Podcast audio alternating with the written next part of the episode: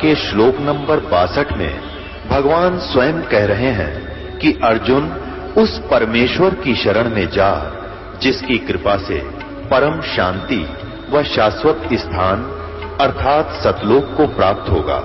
वो परमेश्वर कौन है, कहाँ है, कैसा है, जानने के लिए कृपया अवश्य सुनिए जगत गुरु तत्वदर्शी संत रामपाल जी महाराज के अमृत वचन। यजुर्वेद अध्याय नंबर 40 के श्लोक नंबर 15 में कहा है कि ओम कर्तु समर, किलवे समर और कर्तुम समर। ओनली एक ओम नाम है, ब्रह्म का। और ओम नाम का जाप काम करते करते सिमरण करो, विशेष कसक के साथ सिमरण करो। और अपने मनुष्य जीवन का मूल कर्तव्य मानकर इसका सेवन करो। और कोई साधना नहीं, ओम नाम का जाप करो। यही पवित्र गीता जी आठवें अध्याय के तेरहवा श्लोक में गीता ज्ञानदाता ब्रह्म श्री कृष्ण जी शरीर में प्रवेश करके बोल रहा है कि मेरा केवल एक ओम नाम है, एक अक्षर है नथिंग एल्स तो ये और छत्तीस प्रकार के नाम, ओम नमः शिवाय, ओम भगवती नमः शिवाय एम एम नमः हरिम पता नहीं के के बना रखे। ये कहाँ से ले आइए ये? इनकी मनमुखी साधनाएँ हैं जिनका मन माना आचरण है। ये यूजलेस है बैदा है। और यही परमात्मा की वाणी बता रही है। चार संप्रदा बावन दवारे जिन्हों नहीं निज नाम विचारे, इन्होंने निज नाम के ऊपर विचार नहीं किया। भाई किस नाम तो मोक्ष होगा कभी नहीं सोचा। माला घाल हुए हैं मुक्ता, सटदल उआ बाई बकदा। ये सटदल सटदर्शनी ये है श्री विष्णु और शंकर जी के पुजारी। ये कहते हैं सब उआ बाई बकदे हैं। माला गाल के मुक्ता हुए बैठे हैं। मुक्त अपने आप को इन सोचो पार हो जाएँगे लेकिन ये सब यूजलेस ज्ञान बोल रहे हैं और साधना भी गलत कर रहे हैं। बैरागी बैराग न जाने, बिन सतगुर ने चोट निशाने, बारह बाट बिटम बिलोरी, सट दर्शन में भक्ति ठगोरी। बैरागी बैराग न जाने, बिन सतगुर नहीं चोट निशाने ये बैरागी बने फिरे हैं, घर त्याग दिया। और बिना सतगुर नहीं चोट निशाने सतगुर के बिना निशाने पर चोट लागे को नहीं यानी वो यथार्थ भक्ति मार्ग मिल नहीं सकता।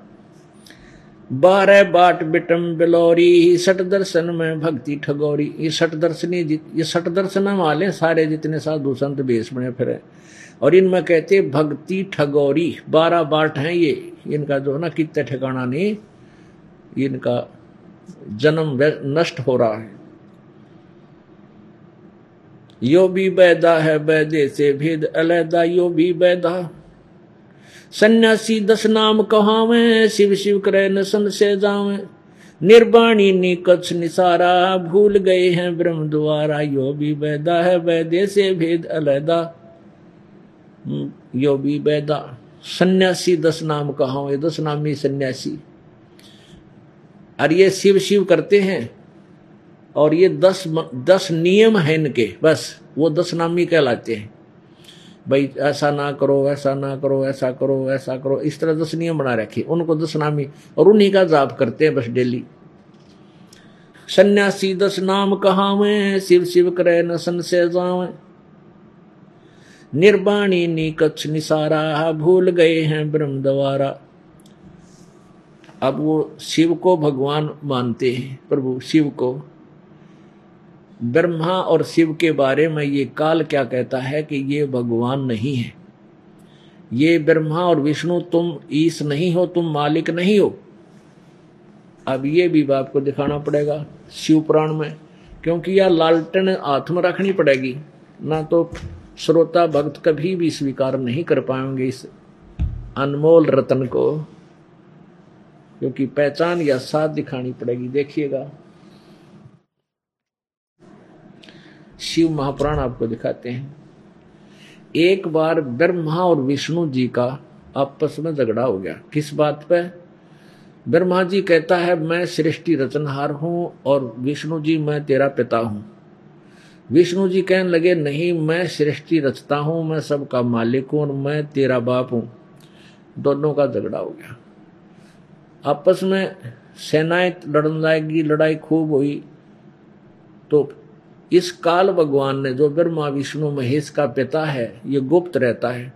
कभी प्रत्यक्ष नहीं आता, प्रत्यक्ष होता है। अपने वास्तविक शरीर में ये कभी प्रत्यक्ष नहीं आता। इसने अटल, ये इसका, इसने अपनी प्रतिज्ञा की हुई है। और ये प्रकट होता है किसी को ब्रह्मा रूप में, किसी को शिव रूप में, किसी को विष्णु रूप में। तो ये सब भ्रमित हो जाते हैं। तो यहाँ ये शिव रूप में प्रकट होकर, इसने क्या किया कि ऊपर से एक सतंब तेजो में सतंब ब्रह्मा और विष्णु के बीच में एक खंबा, एक बहुत तेजो में खंबा बीच में गाड़ दिया, लठ।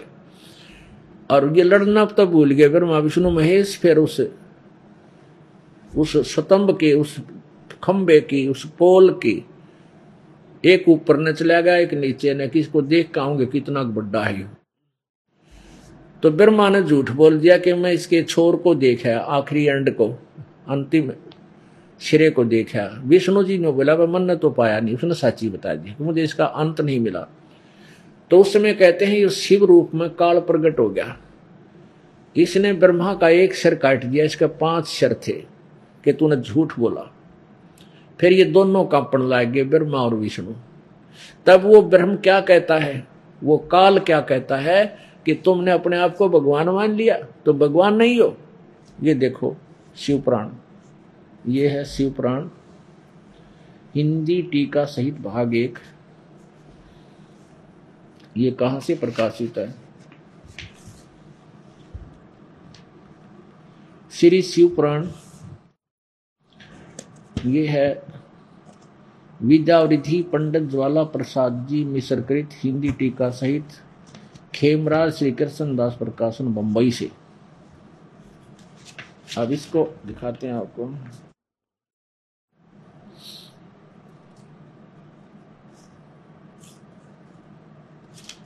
इसके प्रश्न नंबर ये देखिएगा। ये है शिव पुराण। प्रश्न नंबर सत्रह पे, विद्वेश्वर संहिता एक भाग भाग एक, अध्याय नौ। अब हम यहाँ से देखते हैं। भगवान ने उन नमर हुए ब्रह्मा और विष्णु पर अनुग्रह करके उनके, उन पर अनुग्रह करके उनके युद्ध में जो परस्पर सेना मारी गई थी, उनको जीवित कर दी। फिर वो के बोला?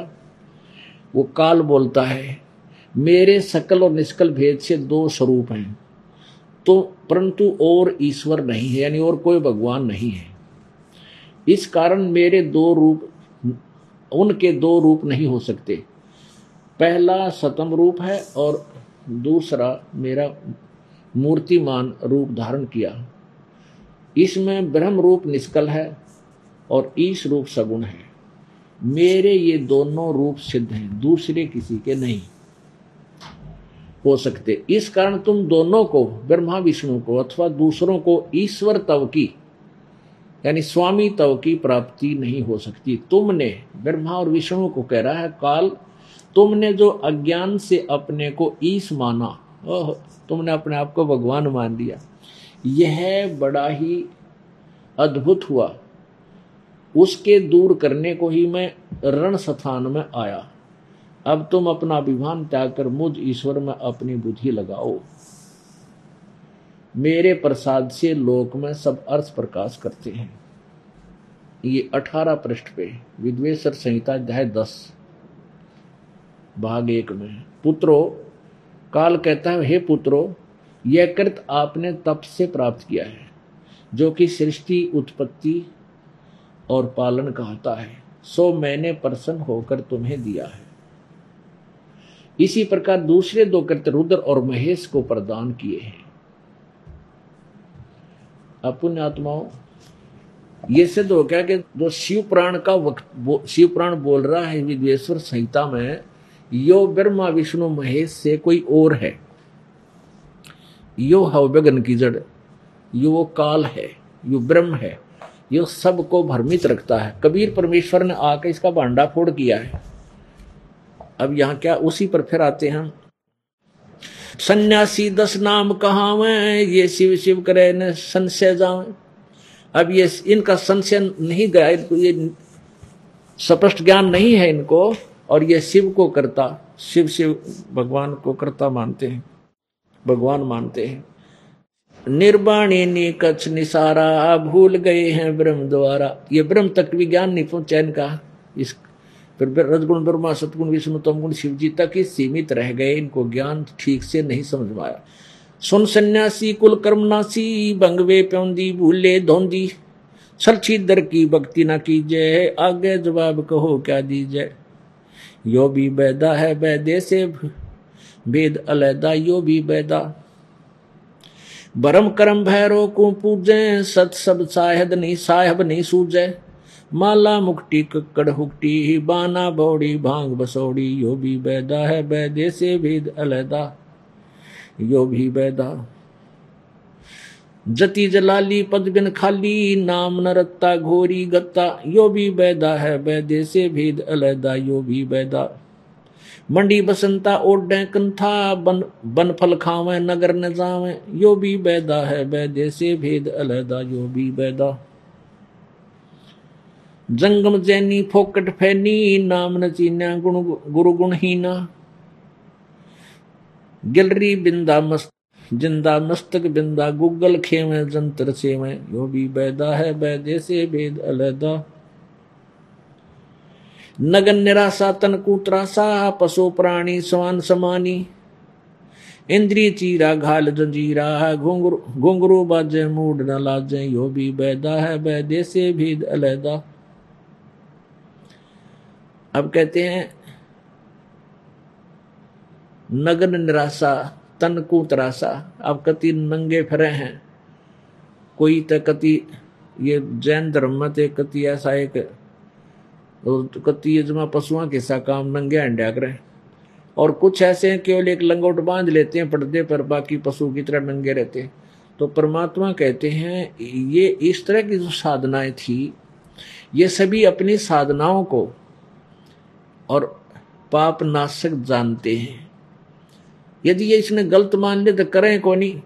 इनको श्रेष्ठ मानकर करते हैं, लेकिन ये वैदा है, यूजलेस है, शास्त्र विधि त्याग का मनमानी, मनमाना आचरण है, इसलिए ये यूजलेस है। नगर निराशा, तन कुत्रासा पशु प्राणी समान समानी।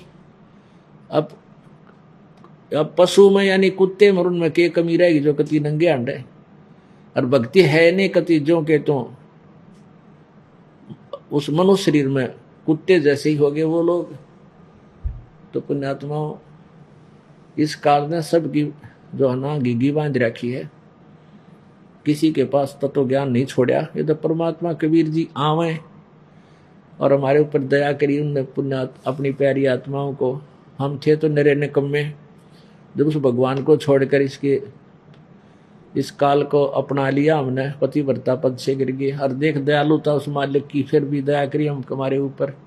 और अब भी नहीं हम समझेंगे अब भी नहीं उस भक्ति करेंगे तो हमारे जैसा दुष्ट नहीं फिर तो हम यही पटन जोगे हैं। अब देखो। बैरागी सन्यासी सेवड़े तन पर छार लगावे हैं। पाँचों नार पच्चीसों लड़के धुंधु धार मचावे हैं। अब क्या बताते हैं? बैरागी सन्यासी सेवड़े तन पर छार लगावे हैं और पाँचों नारी पच्चीसों लड़के ये धुंधु धार मचावे हैं। यो भी बैदा है, बैधे से भेद अलैदा, यो भी बैदा। बैधा क्यों जाण्या? हम सतगुरु बैठे न्यू जाण्या। है अब गरीबदास जी से पूछा भी, आपने यू कैसे पता लग गया? ये साधना गलत है। तो गरीबदास जी कहते, हमने सतगुरु मिल गया भाई, इसलिए पता लग गया। नहीं तो डोआ थे। बैरागी सन्यासी सेवड़े तन पर छार लगावे हैं। बैरागी सन्यासी और ये सेवड़े कहते, सारे शरीर पर राख लगा के इस समय मोक्ष समझते हैं। और अंदर पाँचों नार पच्चीसों लड़के है धूम धूम धार मचावे पाँच नारी। अपने आत्माओं जैसे ये वैराग लेते हैं, सन्यासी बनते हैं, घर त्याग जाते हैं तो घर क्यों त्यागते हैं? वो ये सोचते हैं कि हमारी जो पत्नी है, ये हमारी भक्ति में बाधक है। हम इसके मोह में फंसे रहते हैं। इसलिए हम इसको त्याग कर, घर को त्याग कर जंगल में रहेंगे तो सीधी श्रद्धा भगवान में बनी रहेगी।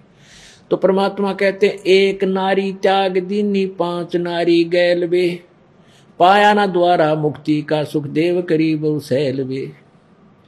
एक एक नारी तो त्याग दी, एक स्त्री त्याग दी, चलो तेरे भक्ति में बाधक मान के अरे ये पाँच नारी गैल वे, काम, क्रोध, मोह, लोभ, अहंकार तो बेटा इन पांचा ने त्याग जब तू वैरागी बनेगा। कहते हैं, पाया ना दोबारा मुक्ति का सुखदेव करीब सैल वे। सुखदेव ऋषि ने बाल ब्रह्मचारी रहकर पूर्व जन्म के संस्कार सिद्धि से उसके अंदर भक्ति से इतनी शक्ति थी, आकाश में सह शरीर चला जाता था। जहाँ चाह प्रकट हो जाता था, स्वर्ग में देव विष्णु लोक में जहाँ चला जाता था। तो पर कहते हैं, एक नारी त्याग दीनी पाँच नारी गैल वे पाया ना द्वारा मुक्ति का सुखदेव करीब सैल वे बड़े सैर सपट्टे करे सुखदेव ने भी धक्के खानता इंडिया। अंत में राजा जनक के पास आकर उपदेश लिया। और फिर स्वर्ग तक जाने का उसका ब्योंत बना। कहते हैं, बैरागी सन्यासी सेवड़े तन पर छार लगावे हैं। ये पाँचों नार पच्चीसों लड़के काम क्रोध मोलो अहंकार और ये शरीर की पच्चीस प्रकृति कहते हैं ये सब घी घी बांधे रहती हैं। अब शरीर जो है हमारा, ये भी भक्ति में काफ़ी सहयोगी है।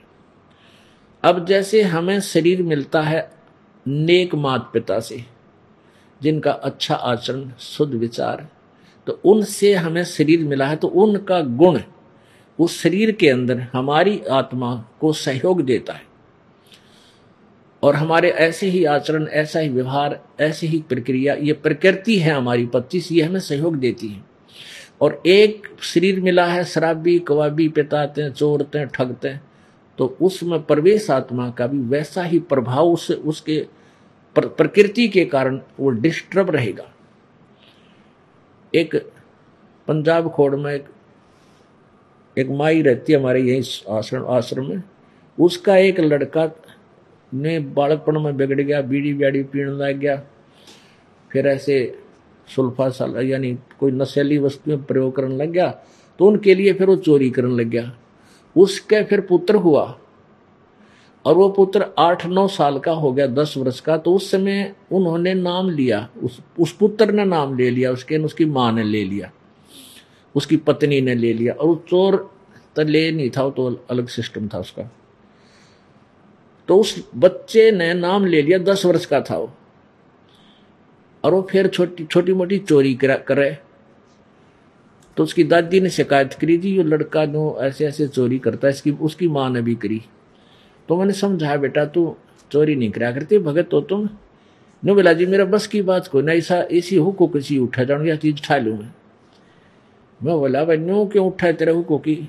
तो और बैठे थे भगत वही के। बोले, जी, इसका बाप चोर है। और बचपन तो लग गया था, बीड़ी, दारू, पीन पान सब्ज़ी ये नशीली वस्तु फिर वो चोरी करने लग गया। मानता नहीं हो।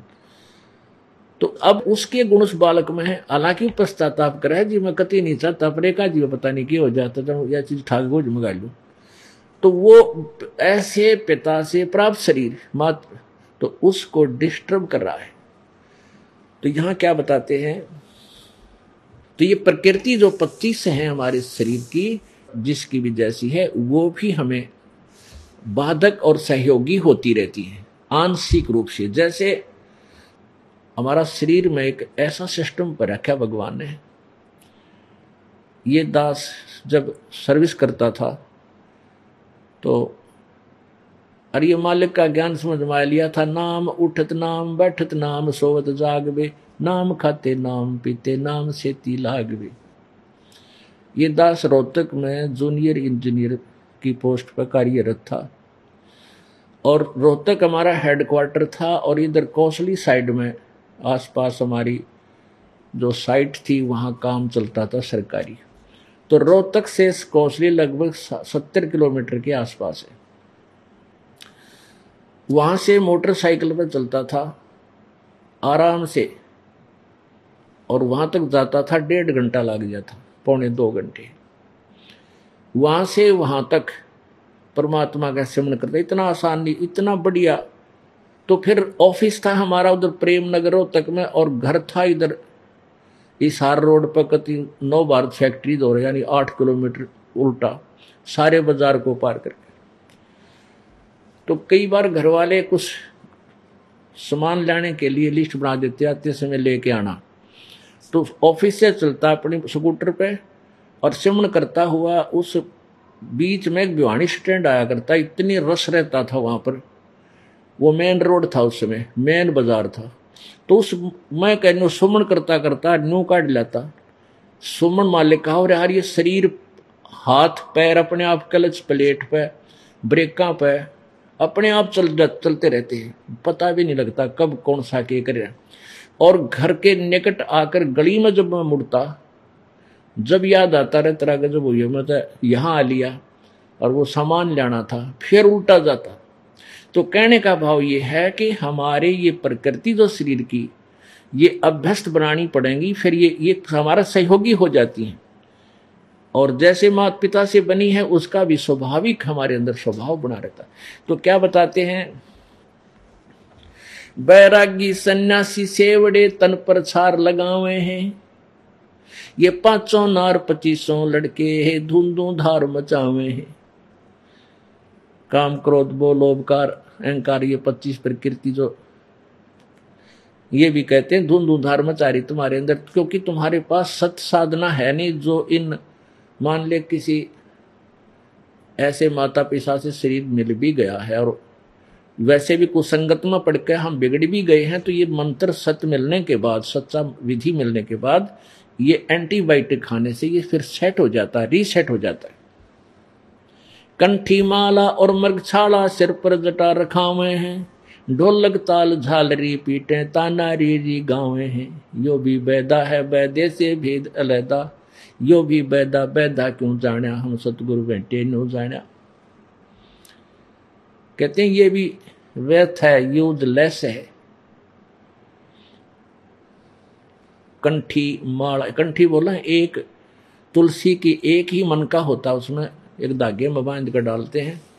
ये वैष्णु साधु और कबीर पंथी नकली, ये भी ऐसा ही करते हैं। और कंठी माला और मृगछाला है और सिर पर जटा रखा हुए हैं।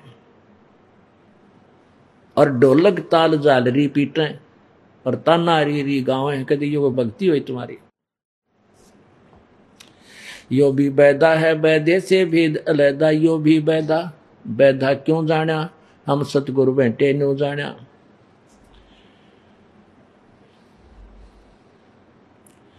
तन के योगी मन के भोगी गुल्लर पेट पड़ावे हैं। गुज बीरज का मरम न जाना भद्र भेख बनावे हैं। करवा और कोपीन लिए जो बनखंड गुफा बनावे हैं। खुद जा कुत्ती गट में दूती, फिर गृह द्वार आवे जावे हैं। यो भी बैदा है। बैदे से भेद अलहदा, यो भी बैदा। बैदा क्यों जाना हम सतगुरु बैठे न्यू जाना करुआ और कोपीन लिए जो बुण में गुफा बनावे हैं। घर त्याग दिया। एक लंगोट बाँध लिया, कोपीन केवल पर्दे पे एक लंगोट बाँध लिया, हाथ में एक लोटा ले लिया और बन बन में जाकर गुफा बनाकर उसमें रहने लग गया। अब चला तो गया बेचारा परमात्मा की तरफ़ में, जैसी उसने मार्गदर्शन हुआ, वहाँ पहुँच गया। अपनी मनमानी साधनाओं से, मनमाने ज्ञान से और वहाँ गुफा बना ली और शाम न लगी भूख। वो फिर कहाँ आया? फिर गृह द्वार आवे हैं। फिर गृहस्थी के द्वार पा कहने को दिए माई दिए माई। हैं? और फिर उसने मांग के ले जावे। फिर वहाँ बैठ के फिर खावे। बता के, अब केक कलाट तोड़ दिया तने? अब घर घर छोड़ के गया, रोटी मांगने, फिर गृहस्थियाँ दोहराया। करवा और कोपीन लिए जो बनखंड गुफा बनावे हैं, और खुद जा कुत्ती गट में दूती। क्षुदा माने भूख लगी। फिर गर ही दुआर जावे हैं। यो भी बैदा है बैदे से भेद अलहदा यो भी बैदा बैदा क्यों जाना हम सतगुरु बैठे नो जाना काशी गया प्रयाग महोदय जगन्नाथ को जावे हैं। लोहागर और पुष्कर पर से है द्वारका दाग दगावे हैं। काशी काशी गया प्रयाग महोदिद महोदजी और जगन्नाथ को जावे हैं। लोहागर और पुष्कर पर से और द्वारका दाग दगावे हैं। यो भी वेदा है। अब वही गीता जी अध्याय नंबर चार के श्लोक नंबर 25 से 30 तक मैं जो साधना वो बताई है, कोई ऐसा करता है, वैसा करता है। तो 32 में कहा कि उस, इस प्रकार की साधनाएँ विस्तार के साथ उस सचिदानंद घन ब्रह्म की वाणी में कहा है उसमें विस्तार से लिखा है कि ये साधना ठीक है या गलत है क्योंकि वो साधक अपनी साधना को पाप नाशक जानते हैं उनको सही मानते हैं। अब यहाँ ये बता रहे हैं कि काशी ग, काशी गया प्रयाग इन में जाते हैं लोहागर पुष्कर और द्वारका हैं। इन में इन में दो जाते हैं। वो भी साधना को सही मान कर जाते हैं, ना इतनी दूर कौन जाओ धके खान। तो वो उन साधनाओं को अपनी को सही मान रहे हैं। तो अब ये बताया जा रहा है कि ये वैदा है, व्यर्थ है यूजलेस है, क्योंकि ये किसी शास्त्र में प्रमाण नहीं है। गीता जी अध्याय नंबर 16 के श्लोक नंबर 23 में कहा कि शास्त्र विधि को त्याग कर जो मनमाना आचरण करते हैं, उनको न तो सुख होता है न कोई सिद्धि प्राप्त होती है, न ही उनकी गति होती है। फिर बताओ, करें क्या उसको साधना का? इसलिए चौबीसवें श्लोक में गीता जी के अध्याय सोलह के में कहा है, इससे अर्जुन तेरे लिए इन कर्तव्य और अकर्तव्य की व्यवस्था में जो साधना करनी चाहिए, जो ना करनी चाहिए, उनमें वही शास्त्रीय प्रमाण है। और किसी की बात मत माना शास्त्रों का आधार मानकर करना। तो इसलिए ये शास्त्र शास्त्र में प्रमाणित नहीं है जो साधना है वो वैदा है योजलेस है, वो मन माना आचरण है, व्यर्थ पहले ये दास जब सर्विस करता था तो भक्ति तो सन उन्नीस सौ अठासी से प्रारंभ हुई थी। उन्नीस में मेरे पूज्य गुरुदेव ने इस दास को, या मजदूरी दे दी कि बेटा तू सत्संग किया कर और नाम दिया कर, प्रचार कर परमात्मा का। तो छह वर्ष दास पहले सर्विस भी करता रहा, अपनी ड्यूटी अपना भक्ति भी करता था। और जैसा भी कोई भक्त आसपास मिलता था, उसको परमात्मा के विषय जानकारी देकर के अपने गुरुदेव से उपदेश दिलाया करता था। क्योंकि बगैर आज्ञा के कोई नाम दान करते हैं और नकली गुरुओं से आज्ञा लेकर करते हैं, वो दोनों ही महापापी हैं। अपने भी जीवन को व्यर्थ कर रहे हैं और साथ में उन श्रद्धालुओं को भी गुमराह करके पाप के भागी बनते हैं। तो ये दास कभी भी उपदेश नहीं देता यदि आज्ञा ना होती। अपनी नौकरी, दो रोटी का धंधा कर रहा था और साथ में अपनी भक्ति भी किया करता था। मुझे कोई आवश्यकता नहीं थी किसी प्रकार की कोई प्रभुता की या गुरु बन का कोई शौक नहीं था। ना हमारे दादा ने करी, ना परदादा ने करी, ना बाप ने करी कदे या इस तरह की क्रियाएँ अगर हम कोई ये सोचा कि हमारा दादा लाई धंधा था कोई इसलिए बकवाद करने लग गया, दुनिया को भ्रमित करता हूँ। नहीं। ये तो हम तो मजदूर आदमी थे, अपना करके खाया करते, हमारे माता पिता दोनों किसान थे, हैं, अपनी खेती बाड़ी करते थे, मजदूर। हम पढ़ा दिए, हम सर्विस करने लगे, अपनी वह धंधा कर रहे थे बाल बच्चेदार थे। परमात्मा का आदेश हुआ और कहा, बेटा, मैं तेरे साथ रहूँगा। गुरुदेव ने कहा था, तू एकला मत समझना। और ये शब्द कहा था उन्होंने कि विश्व में तेरे समान कोई संत नहीं होगा। अब उस समय तो हमें वो बात हुई, लाग गई थी गुरु जी ठीक है, अब अपने बच्चा ने सभी सराहा करें। पर अब ये स्पष्ट होने लग गया भी कितना कोई ज्ञान की कैखा भी कोई ना किसी के पास। तो दया होगी परमात्मा की। कहते साध वचन पलटे नहीं, पलट जाओ ब्रह्मांड।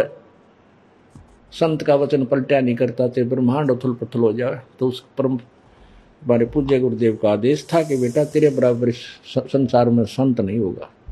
तो इस प्रकार ये ज्ञान जो है, जब तक हमें यथार्थ रूप से प्राप्त नहीं होगा, हम वैसे डले डोए एक बार ये दास सर्विस करता था रोहतक में, ऐसे चर्चा चल, चला देता था बैठते ही, जब तक नाम देने का आदेश नहीं था।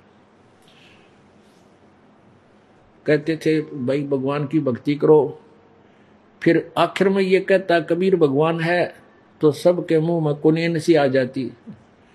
नो कहते, वाह भाई, वाह, कमाल करते कबीर भगवान बताओ, देखो रहे। कबीर तो एक कवि था, दुल्हा था तो मजदूर आदमी था। फिर बात चल जाती, साथ मैं चुप हो जाता, फिर वो आप बांटन लाग जाते एक कहता, जी भाई, तने संत तो देखे नहीं है। मेरे को कहता, आपने संत ना देखे। एक बार मैं, वो बता रहा कोई साथी मेरा, एक बार मैं हरिद्वार तो आ गया, ऋषिकेश में पहुँच गया। और वहाँ बीस तीस आदमी बैठे सुबह सुबह बखत से, गर्मियों के दिन थे। मैं भी वहाँ बैठ गया जाके।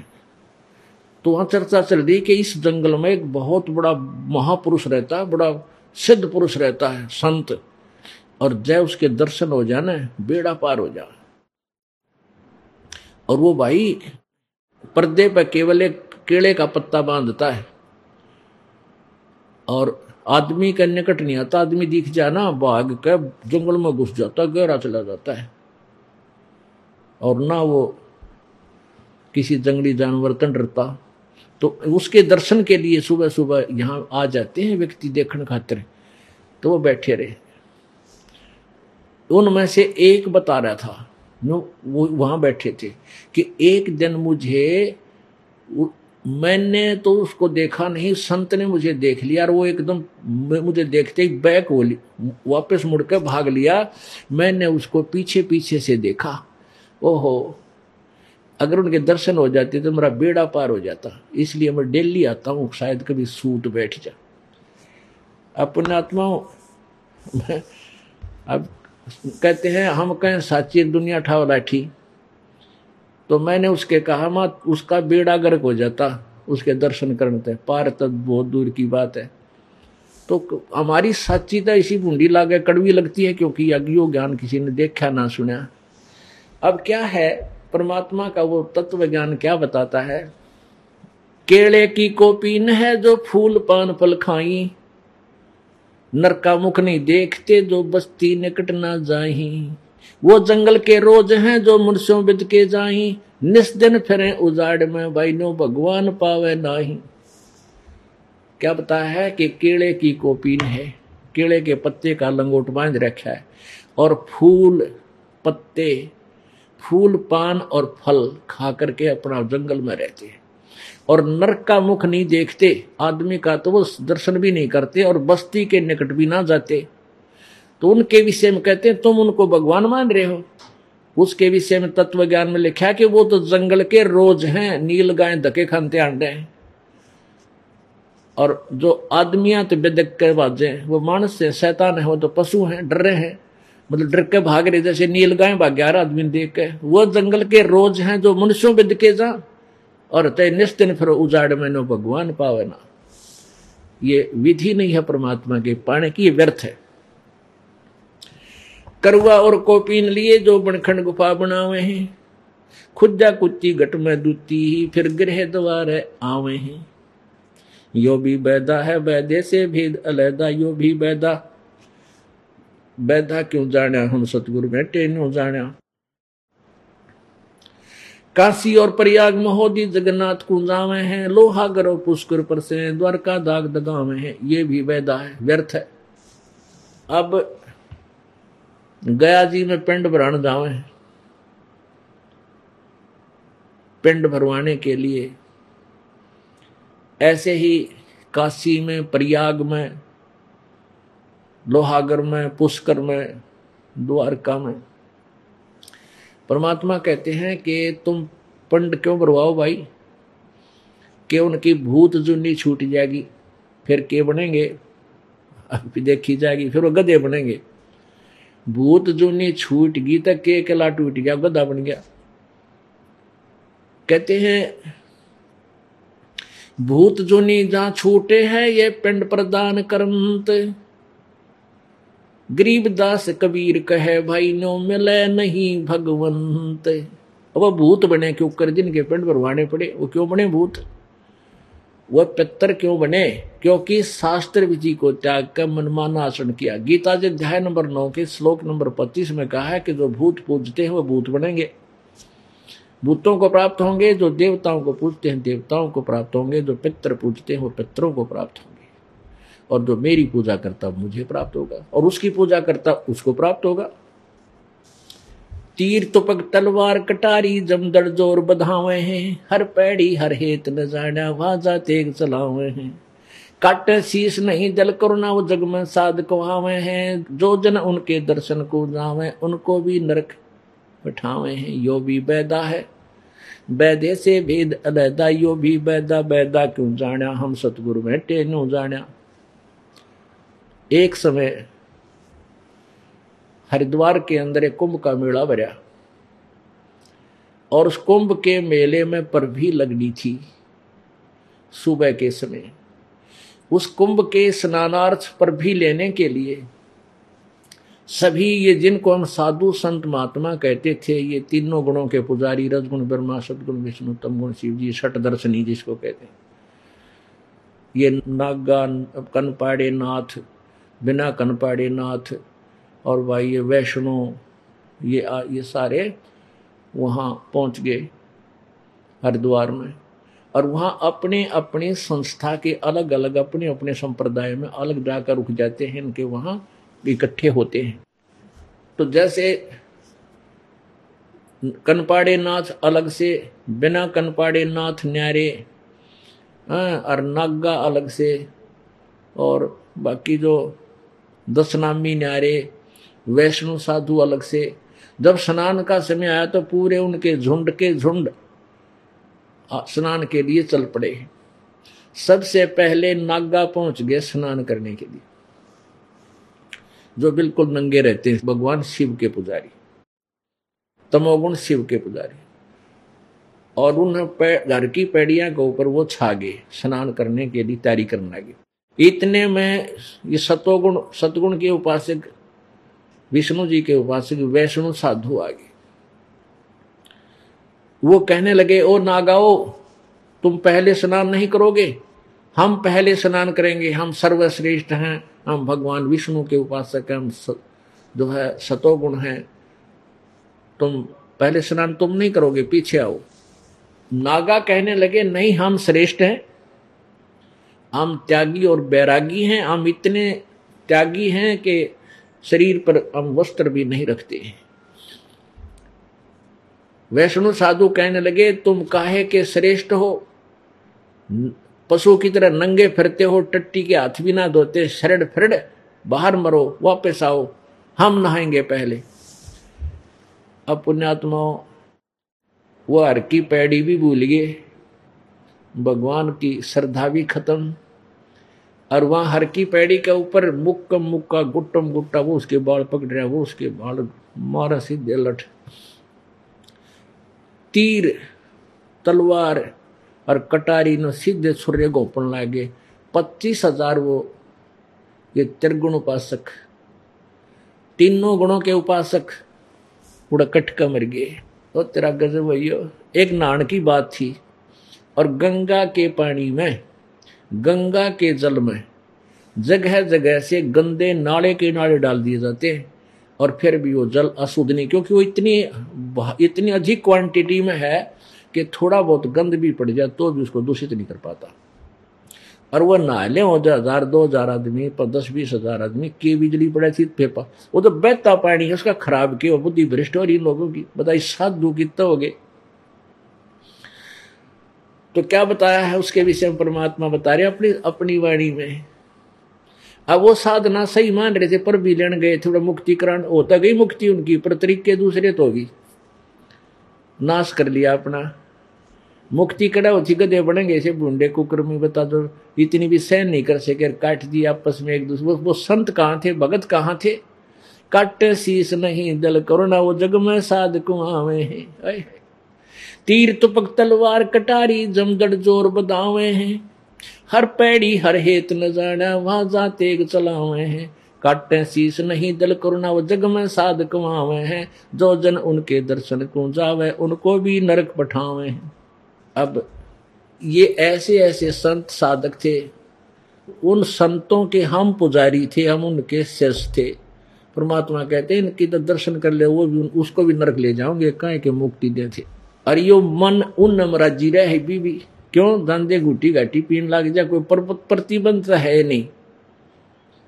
कोई कुछ खाओ कुछ पियो, क्यों खुद देव को सुल्फे की सट्टे मारे, बांगर गड़ के पी ले।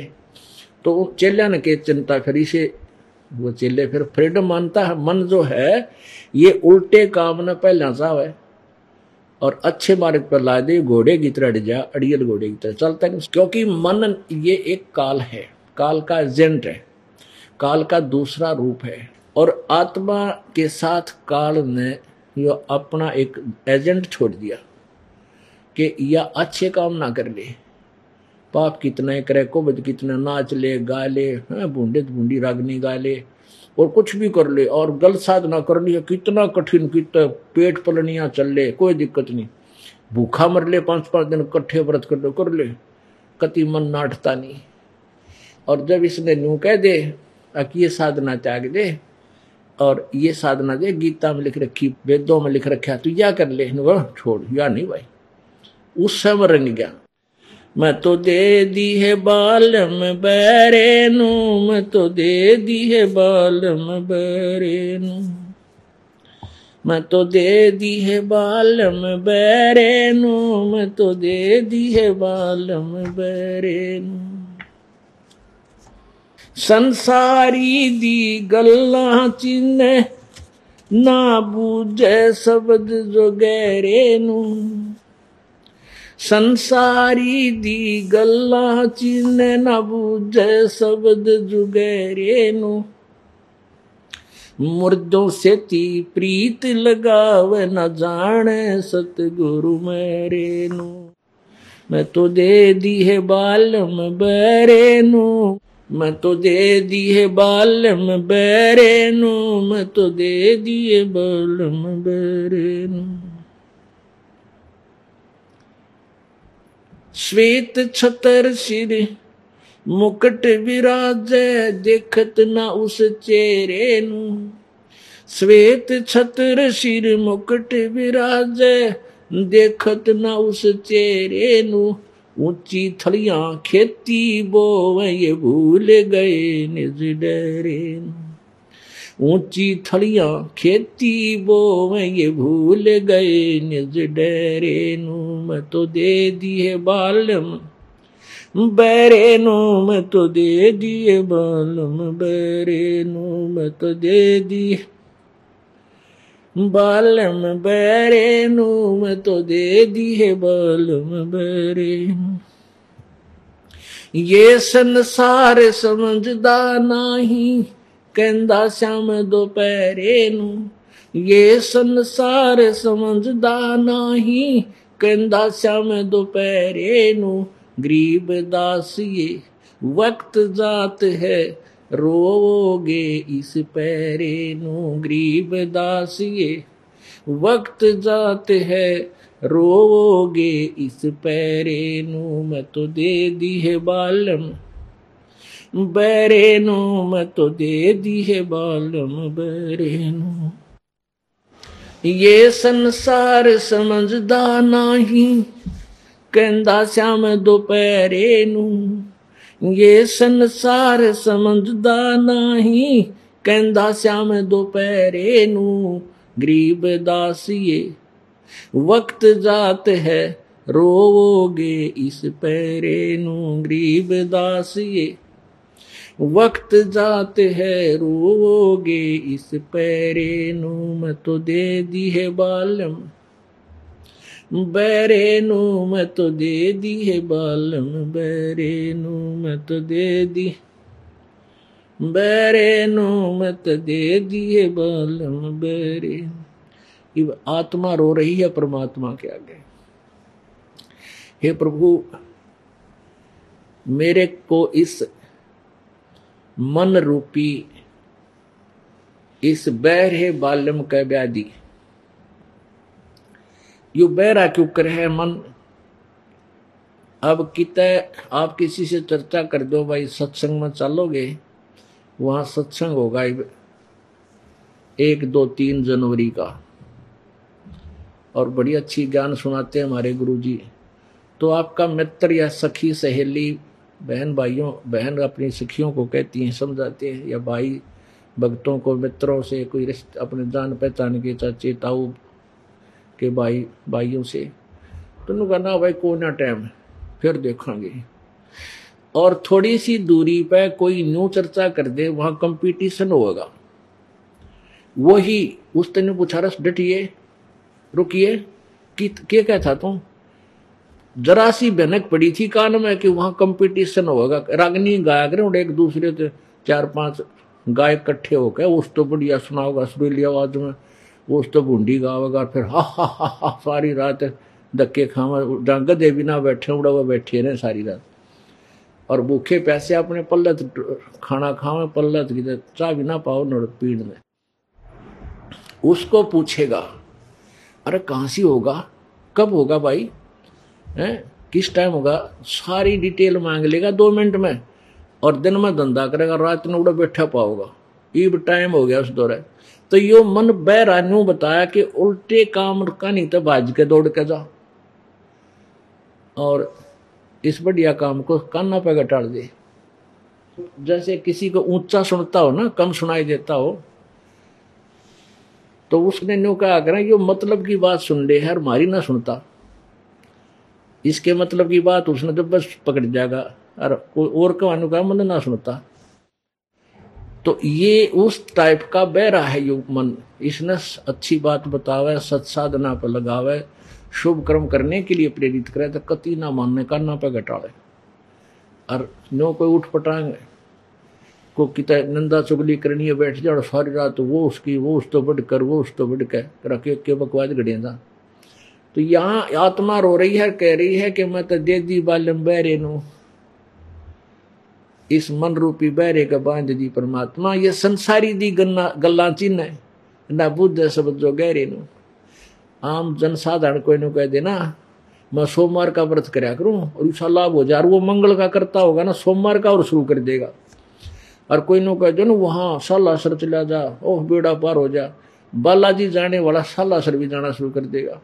और फिर नो कह दो ना तू वैष्णो देवी पर वहाँ नो धागा बाँध जावर बेड़ा पार हो जा, वहाँ भी पहुँच जाएगा। यानी संसारिक लोगों की बातें ने तो मन जल्दी माने। और ना बुझ सब जुगैरे ने मुर्दा से ती प्रीत लगावे, ना जाने सतगुरु मेरे नु। जो जा चुके हैं संत साधु, उनकी मंडी पूजते अंडे कब्र पूजे, उनकी, हैं, उसके, उनके जो बना रखे हैं, मंदिर से उन पूजता अंडे मरे पाछे पूजे, जिन जिस संत को क्यों नहीं पूज रहे, उनसे बात करो, उनसे ज्ञान पूछो, वो जैसे बताते, ऐसे साधना करो। ऐसा नहीं कर रहे। श्वेत छतर शर मुकुट विराज है उस परम पिता परमेश्वर कबीर देव के सतलोक में एक बहुत बड़े गुमज के अंदर विराजमान है परमेश्वर। बहुत बड़ा सुंदर सिंहासन उनका लगा हुआ है, और सिर पर सवेद छतर है। छतरी ऊपर छाता और बहुत सुंदर मुकुट परमात्मा के सिर पे सुशोभित है। कहते, श्वेत छतर शेर मुकुट विराज, देखत ना उस चेहरे होय होय, उस भगवान ना देखना चाहते, सत सत साधना करके। और ऊँची थलियाँ खेती बोवई भूल गए नज डरे नु। ऊँची थली खेती किसान, क्योंकि गरीबदास साहेब भी किसान थे। अब अपने विशेषकर सभी वर्ग को उन्होंने ज्ञान देने की चेष्टा की है कि भाई जैसे तुम ऊँची थलियों पर ऊँचे स्थानों पर खेतों में खेती बो रहे हो, वहाँ क्या होता है? कुछ भी ना होता। और डहर वो होती है जो झील में होते थे, नीचे ज़मीन होती थी, बहुत समतल होती थी, अच्छी काली माटी की होती है, और ऊँची थलियों पर वर्षा होती थी, वो भी नीचे उसी डहर में आकर सिंचाई का काम करती थी। तो उस डहर के अंदर, उस डहर ज़मीन में, उपजाऊ ज़मीन में, खेत बोवे, बीज बोवे तो थली पर मान ले एक मन एकड़ का हो, दो मन एकड़ का हो तो डहर के अंदर सत्तर मन हो। तो कहते ऊँची थलियाँ, यानी यूज़ लेस साधना कर रहे हो, तुम इन आन उपासना जो करते हो एक पूर्ण परमात्मा को छोड़कर अन्य देवताओं की जो पूजा करते हो, वो तो ऊँची थड़ी पर बीज बो रखा है। और एक परमात्मा सतपुरुष की साधना करना, डहर में बीज बोना, यानी अत्यधिक लाभ प्राप्त करना। ऊँची थलियाँ खेती ही बो, वही भूल रहे नज डहरे नु। श्वेत छतर सिर मुकट विराज, देखत ना उस चेहरे नु। ये संसार समझदा नाही, कहंदा श्याम दोपहरे नु। गरीब दास ये वक्त जात है, रोवोगे इस पैरे नु। अब क्या बताना चाहते हैं कि ये संसार कति नहीं मानता।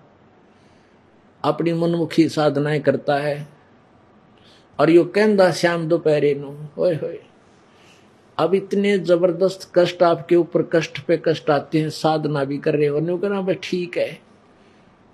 अब दो पैर को श्याम बताना, यानी दुख को भी अपना सुख में गिनना, वो कौन बता सकता है? जैसे कोई शराब पिए, जून के महीने में, दोपहर के समय शराब पी करके और पड़ा, रस्ते में, धूप में पसीना पसीना है और सारा बुरा हाल हो रहा है उसका।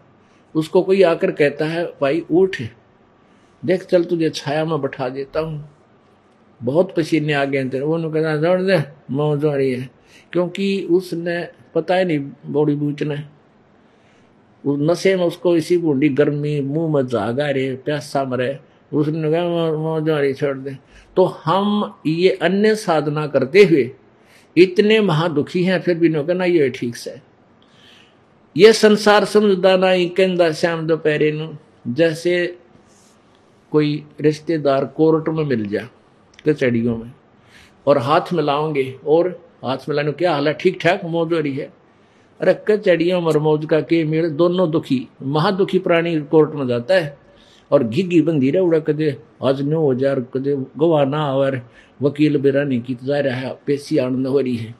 तो और वहाँ भी नो क्या हाल है? अगमौज हो रही है। परमात्मा कहते हैं ये संसार समझदा नहीं, कहंदा श्याम दोपहरे में। या मौज कहण कहण की है, पर है कि किसी के पास नहीं। अर्थात जो पूजाएँ, जो साधना तुम करते हो, ये तुम्हें सुखदाई नहीं है तुम मान रहे हो सुखदाई। इनको मौज मान रहे हो?